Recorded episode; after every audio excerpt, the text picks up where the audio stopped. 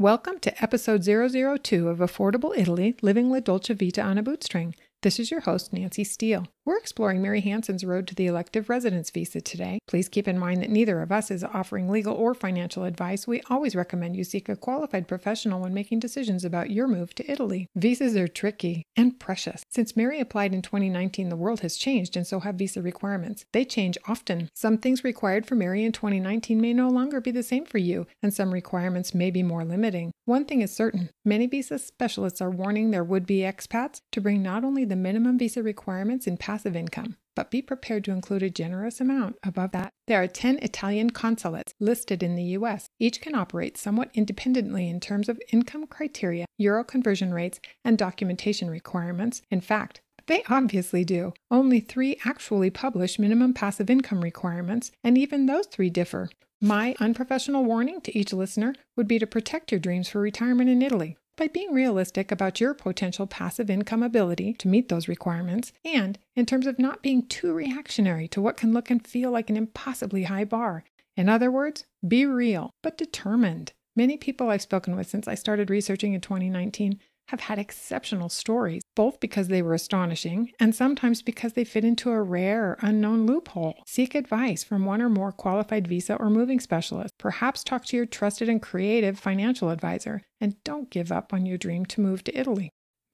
Mary Hanson is co founder of our Facebook group, Affordable Italy. She lives in a small city of 17,000 in Puglia with her husband Tom and her locally famous hairless Peruvian Inca orchid dog called Nanu. Prior to moving to Italy, they lived in Thailand for seven years. Those seven years were interspersed with 90 day visits in and out of Italy, trips she sometimes calls the Schengen Shuffle. Italy was the dream, Thailand the economic reality. With Italian tax being the highest in Europe, it made more economic sense to visit. In 2019, all that changed. Italy passed the 7% Flat Tax Act. Returning to the US to get the necessary elective residence visa to move from Thailand to Italy, she made every mistake possible. She was turned down three times. Finally, at number four, the stars and the paperwork aligned. Arriving in Italy 90 days before the COVID 19 lockdown, she's been through the worst of it, and also the best of it, which has been experiencing the warmth of the Italian people. Now, four years later, she's paid taxes, renewed visas, and dealt successfully with Italian bureaucracy. She's truly living her best life. In 2019, the world looked inviting to me. I was enjoying early retirement, and my husband's retirement loomed with the promise of freedom and the long awaited opportunity to stretch our wings and spend some extended time exploring the world. Then, in 2020, my husband and I found ourselves a bit lost, emotionally and geographically. The global pandemic and our reaction to it had uprooted and moved not only our home, but our early retirement plans as well. As a Pacific Northwest native who'd fallen in love with and immigrated to New Orleans, a city whose colorful cultures, landscape, and spirit just breathed into me. I suddenly found myself on the brown flat plains in the center of America, about as far from my subtropical heart home as I could imagine. It was a difficult move for me, and a wise friend who knows me well said, Duh, you've had the most European of American cities. All that's left for you is the real Europe, or the beach. I'm a firm believer that when life gives you lemons, you make cocktails or limoncello. So my thought was, why not both? And our journey toward Italy began. But the reality was that our financial situation had changed and the world had become much more expensive too. We weren't sure Italy was within our reach. Could we afford it? Europe's rich cultural treasures, globally ranked healthcare, fresh and amazing food, safe neighborhoods, and heavenly landscapes appealed to us most certainly. But would there be room in our middle class American retiree income for other things too? Bars, restaurants, cafes, travel, grandkids? Or were the rumors really true that Italy would consume much of our income in taxes? Thanks to a bevy of generous American expats in Italy who've given advice, and my favorite podcast, Retire There by Gil and Jean we realized that many expats are living in Italy affordably. Now we're on a countdown and determined to use our time wisely. We want to be fully prepared for the move we now are hoping to make in 2027. If you're thinking of moving to Italy, perhaps you've got questions too. Join me with expats and experts as we explore affordable Italy, living la dolce vita on a bootstring.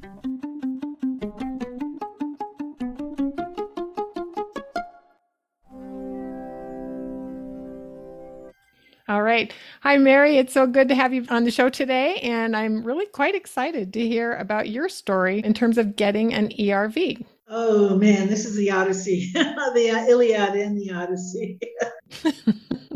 okay, in January of 2019, the, town, uh, the Thai government changed the requirements for being a resident in Thailand. And people that were there under the old visas, they forced us to go into the new visa system. And part of the uh, requirements were you had to have health insurance, which I have, but you had to have Thai health insurance, which is like $500 a month. And then you also had to deposit $2,000 a month into a Thai bank account. I mean, basically, the, the, the word was out Farang leave. That's what Stranieri is in Thailand, they're Farang. Stranieri in Italy are same as Farang in Thailand. Yeah, yeah. Okay, so we're in Italy, and Italy passes the 7% law. Now, Italy has always been the dream. Thailand was the financial reality. So we're in Italy and we go to the honorary consul because the consul in Bangkok is too busy drinking cappuccino to actually answer any questions or anything. So we go to the honorary consul in Chiang Mai. He says, Oh, just go to Sicily, they'll let you in. So we go, Yeah. I mean, Calling me stupid. What can I say? Council says, go to Sicily. They'll let you in. They'll give you the permission. So we say, okay, fine.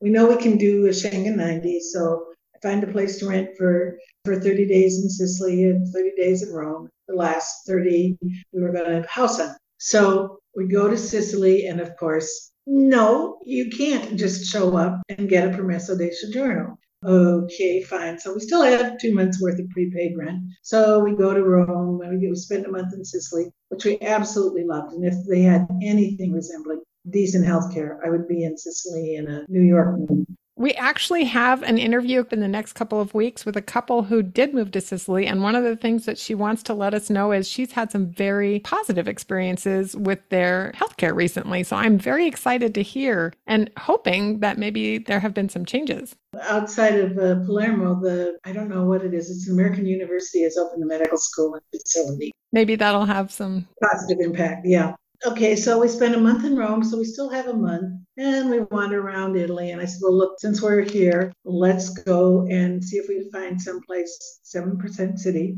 that we like, so that if we can get a visa in the United States, we'll have some kind of idea of where we're going to go. So we drove around Calabria, loved Calabria. If a realtor had mm-hmm. actually ever answered their phone or their emails, or even been in their office, we would be in Calabria today. Wow. But that didn't happen. So we met Donna Mignon. She sold us 17 places in two days. The woman is a realty, realtor maniac. And we found this place and we said, okay, fine. And we got the particulars and that kind of stuff. So, so June 1st, friend of ours has a um, condo in Tucson, Arizona that she rents in the summer for 800 a month and in the winter for 2000. So June 1st, we go to Tucson and we move into her condo for $800 a month. Uh, in the meantime, we're, by the way, we're still paying $600 a month on our apartment in Thailand. We start out and we discover that, oh, you have to get an appointment at the Los Angeles consulate, which, if you go through the regular system, is four to six weeks out. And I had found out that fortunately in Italy when we were there in May. So I had booked in the consulate, and our first appointment was like June 15th. I read all of the instructions. Los Angeles um, consulate is probably one of the most transparent of the consulates in what they want. They want a letter from you saying why you want to move to Italy. They want 31,000 euro a year in um, income and it has to be non-work income. It can be bonds, uh, annuity, or pensions, but it has to be consistent and you have to show six months worth. Although I understand now that's now moved to a year's worth of this income being deposited. I do understand that some people have had some luck with home rental income yes. or property rental income yes, yes. in addition to that. Not all consulates are open to that. Uh, they discounted. They discounted by about 50%. Okay. Then the other thing they want is other significant financial assets, and they want a lease or purchase of a of a, of a property that has to be registered with community. And we had a letter of hospitality from our friends in Rome. And so we showed up with a letter of hospitality, and you go in and you stand in line, and then you hand our documents in. We just had this pile of documents, you know, all of our financials and everything. And they said, This isn't registered with the commune, it isn't good enough. They said, We don't accept letters of hospitality. I see. Okay. So, you know, the website says, Yes, we do. They don't. That's good to know that that was actually on the website, that it was a contradiction. And some of the other consulates is still on the websites, but I'd be very, very leery of it actually working. Okay, so we they send us away and we go, okay, fine. We call Donna. Donna gets the lease. Now we're at the end of middle of July. Okay, so second time, go back with the lease, and they say, sorry, your financials are not in the quote unquote appropriate format. Oh my goodness. I'm going, what's the appropriate format? And they would not tell me. Oh. And ouch. Yeah. I went to my financial advisor and he gave me what they give if you're applying for like a bank loan. He gave me that. And then I went to the bank and got the same thing. And I went to my pension with the United States Postal Service and got another letter from them. And I went to my husband's private pension company and got another letter like we were applying for a home loan, which is evidently the format they want. Good to know. So trot back. Now we're on to the third trip. Okay, they said hmm. you don't have an FBI background, you don't have a background check. And that's not on the website, or it wasn't oh at that point in time. Oh, and health insurance was the other thing. So we had gotten the health insurance and we had that translated officially, you know, and birth certificates and marriage certificates. All of that stuff is very well documented and fairly easy. They have to be apostilled, which means you have to go to the Secretary of State in whatever state you're in and get it apostilled that's where that's done. Did you also have to have it officially translated before the apostille certification could happen? Yes. Or is that all part of the same process? no, it's two separate processes. Okay. Yeah, you have to get it officially translated and then you take it in and they apostille both the English and the Italian versions. At least this is how it happened in Arizona. And you can Google apostille document in Wisconsin, how to apostille a document in Minnesota, wherever. It's fairly uncomplicated, other than it's a lot of work. And knowing that you need to have it. yeah, yeah. Well, now we're on to the third time. By now, everything is in a three ring binder with dividers, with a index.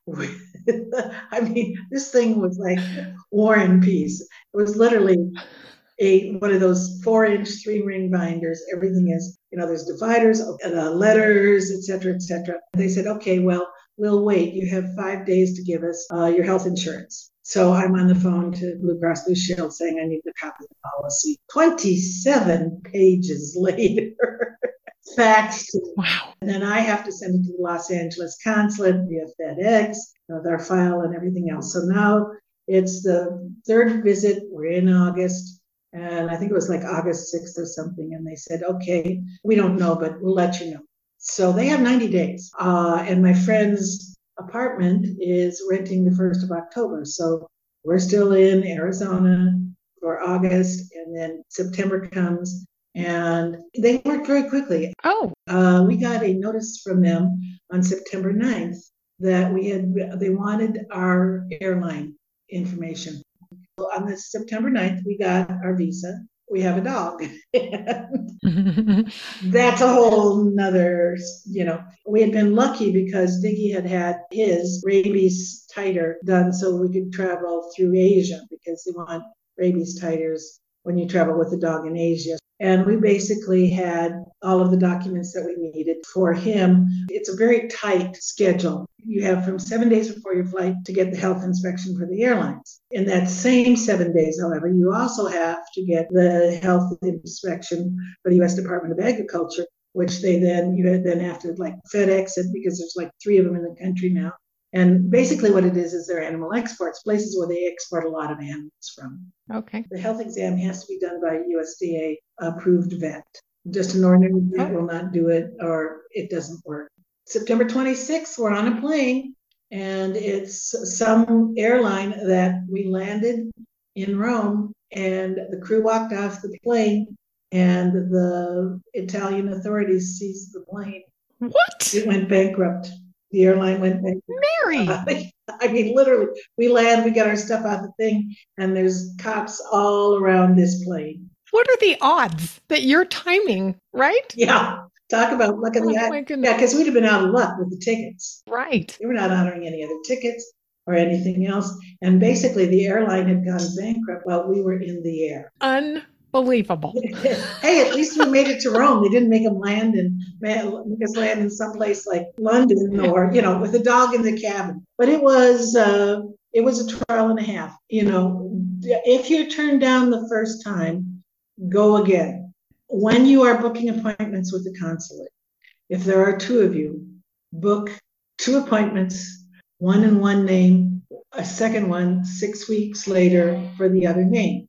You can both show up at a single appointment. They actually want that. Okay. Your chances of being approved on the first go around are, unless your last name is Clooney, Cruz, you know, uh, you're not going to get in. you're not going to get an elective residency visa. They can be really, really picky. That's interesting. So they're really special, you know. And what aggravates the heck out of me is I see people that get elective residency visas and come and then decide, you know, oh, well, we only did it for a year so that we could travel around Italy for a year. So that's an elective residency, residency visa that somebody who really wanted to move here has been denied. Italy Right. needs to work on a long-term visa. Actually, the European Union needs to work on a long-term visa. Okay, one of the things that the consulate asks for, and all of them ask for, is a letter from you explaining why you want to move to Italy. If you say, Oh, I love the food, I love the people, the culture, the art, whatever, they're going to go boring. And everybody thinks, Oh, it's just a stupid letter. It isn't, it is a big deal. Hmm. My husband has a master's in Latin and he was working with Project Gutenberg. And there's a big Latin library in Pisa and he was volunteering there. We had many, many years of Schengen shuffling in and out. So we had a you know a history on the ground. What I can tell you is if you're just someone who's only spent a couple of weeks in Italy or maybe a month or two in Italy or that kind of thing, you're going to need to show maybe a history of volunteerism in the United States, maybe political activity. I don't know. What I recommend for people is before you go the final time, contact Nick Mata. I'll send I'll send Nancy the link. He's a lawyer and they specialize in immigration. He'll go through your packet. It's a one-time $500 approximate fee. He'll go through your packet, tell you what you need or don't need, and he'll take a look at the letter. Basically, it's a big deal and don't just blow it off, I guess is all I can say. The other thing is that the list of the items that they want for an elective residence visa on the websites are the way they want them in your file folder, three ring binder, whatever it's going to be. They don't want to have to go shuffling through and go, oh, what's this? What's this? And where's that? And that kind of stuff. So just be aware of that. They want diligence, don't they? Yes, they do. You know, I mean, if they got visas that you're giving out this month and you get 500 people trying to get a visa, you're going to be nitpicky. Sure. If your I's aren't dotted and your T's aren't crossed, don't expect to get a visa. But the only thing I can tell people is keep trying. Another friend here got turned down the first time and he was just so disappointed. I said, John, you know, take pictures of what you sent and I'll go over it. And I went over it with him and we uh, we solved his problems. And the next time it was great. You know, Oh, it was all good. good. So Good. you know, it's not a this'll do type of thing. You have to be very, very precise, I guess is all I can tell you. You know, it's like your PhD thesis. I'm moving to Italy. yeah. My PhD thesis, how to move to Italy. You know? That would have actually been a useful degree. yeah. They they don't want you to become a drain on the national government. So that they're gonna want to see, quote unquote, other substantial financial assets. We were in line with a couple that had been turned down who had $150,000 in savings. Not enough. Yeah. Real estate is counted. They do count real estate. It's somewhat discounted, but I'm not sure at what percentage or anything else. The other thing you have to be aware of the consulate uses a 1.30 dollar and 30 cents buys one euro conversion rate. Even though today it's 1.09, that has been Right. happening since January. And didn't you say, was it the LA consulate that actually included that? was the first one. Was the Yeah. first one. Yeah. Yeah. And that just happened this year. I mean, they actually announced the the conversion rate that they were using. You know, and basically it's a 30% increase. And then when you get here, once you have your permesso di soggiorno, join the Italian National Health Service. But depending on where you are, it can be another 8% of your income. Now, that's not bad because it's 8% of whatever your Social Security is. For us, it was like $3,000 for the two of us, which works out to what, 250 a month, a little more. And mm-hmm. that's cheap essentially medicare. And it's good it's good health coverage. Without deductibles i think is the important thing to note there. Right there's no deductibles there's no copays. You do have to pay for your pharmaceuticals. Well my husband's medicines in the united states would be 1200 a month. Here they're $100 a month. Wow. But it does not cover you anywhere but the european union. So if you want to travel it is very very hard now to get travel insurance to go to the united states. Hmm. It, so at least keep your Medicare in effect if you if you move to Italy if you want to go back and forth. And being careful about that because there are some Medicare Advantage plans that won't cover you if they find out that you've been an expat. Oh, I did not know that. Yeah. Okay. All right. Well, that was pretty much it. You know, um, I tell people, you know, when you're looking at an ERV, go to every single consulate's website and see what they're asking because there can be differences between websites and meet every single website's requirements. For every single consulate. That is great advice. Yeah. If you live in Miami and Chicago wants, you know, health insurance, proof of health insurance, and Miami doesn't, give them proof of health insurance. Give it all. Or Miami doesn't want an FBI background check and Dallas does, get the FBI background check. There's not a lot of variation, but there is some. They have the right to demand whatever they want. Yes. And if you don't meet them all, it's just basically you're anticipating, you're being proactive. Don't give them a reason to turn you down. There are 10 consulates in the US, so it's not as if you're dealing with 50 different websites that you have to research. There are 10, and I think right. it's a doable chore. Right. And the other thing is be patient. They have 90 days. By law, they have 90 days. Remember, you're asking to be a guest in the living room of their country. Therefore, you want to be as polite to your host as you can be and not give them any extra reasons not to want to live near you in their home country. They're not impressed with your money. you know, no, seriously, they really aren't. You know, yes, they like George Clooney, but if you've got enough money that you want them to, uh, that you think you, they might be impressed with your money, buy one of the high value visas. You know, another thing on that is that multiple times on the expat sites, I've seen people who ignored, and I think the word is ignored, the basic prerequisite to have the minimum plus a little extra passive income. And then instead they've made wildly wonderful powerpoints etc to show the person behind the counter but i have all this big bucket of money. They're missing the point. The person that they're speaking to has criteria to meet. To me that's that's also an issue of respect. You need to go understanding yeah. what the requirements are and not try to sweet talk or you know have an exception yeah. for you their feeling in the Italian government and consulate is you can have a half a million, a million dollars in the United States stock market, and they're going to discount it because too often the Italian market has crashed and the United States market has crashed, and that million dollars could disappear tomorrow. Also, it's spendable income. You might come here and decide, I want a Ferrari. There goes $250,000. You know, I want a Lamborghini there goes $250,000. Boom, just like that. It's something you can spend, you know, whereas a annuity, yes, you're spending it, you're spending it at 800, 1000, 2000 dollars, whatever your annuity is a month. Just like your Social Security, you're not never going to be able to access the amount of money that funds that annuity retirement as a lump sum. They want a provable income stream. That's the biggie. Yeah is your income stream. With that being said, I have heard of expats who have, for a short period of time, taken out annuities to do what we call bridging a gap. Yes, yes. Yeah. For instance, Peter and I are different ages. He will qualify for his Social Security before I will. We could wait until I pull and then both of us together qualify. However, if we did not want to wait that long, we could convert some of our savings to an annuity to help bridge the gap that is made by my not having pulled Social Security. And I guess my feeling would be, you know, once you buy an annuity, it's really hard to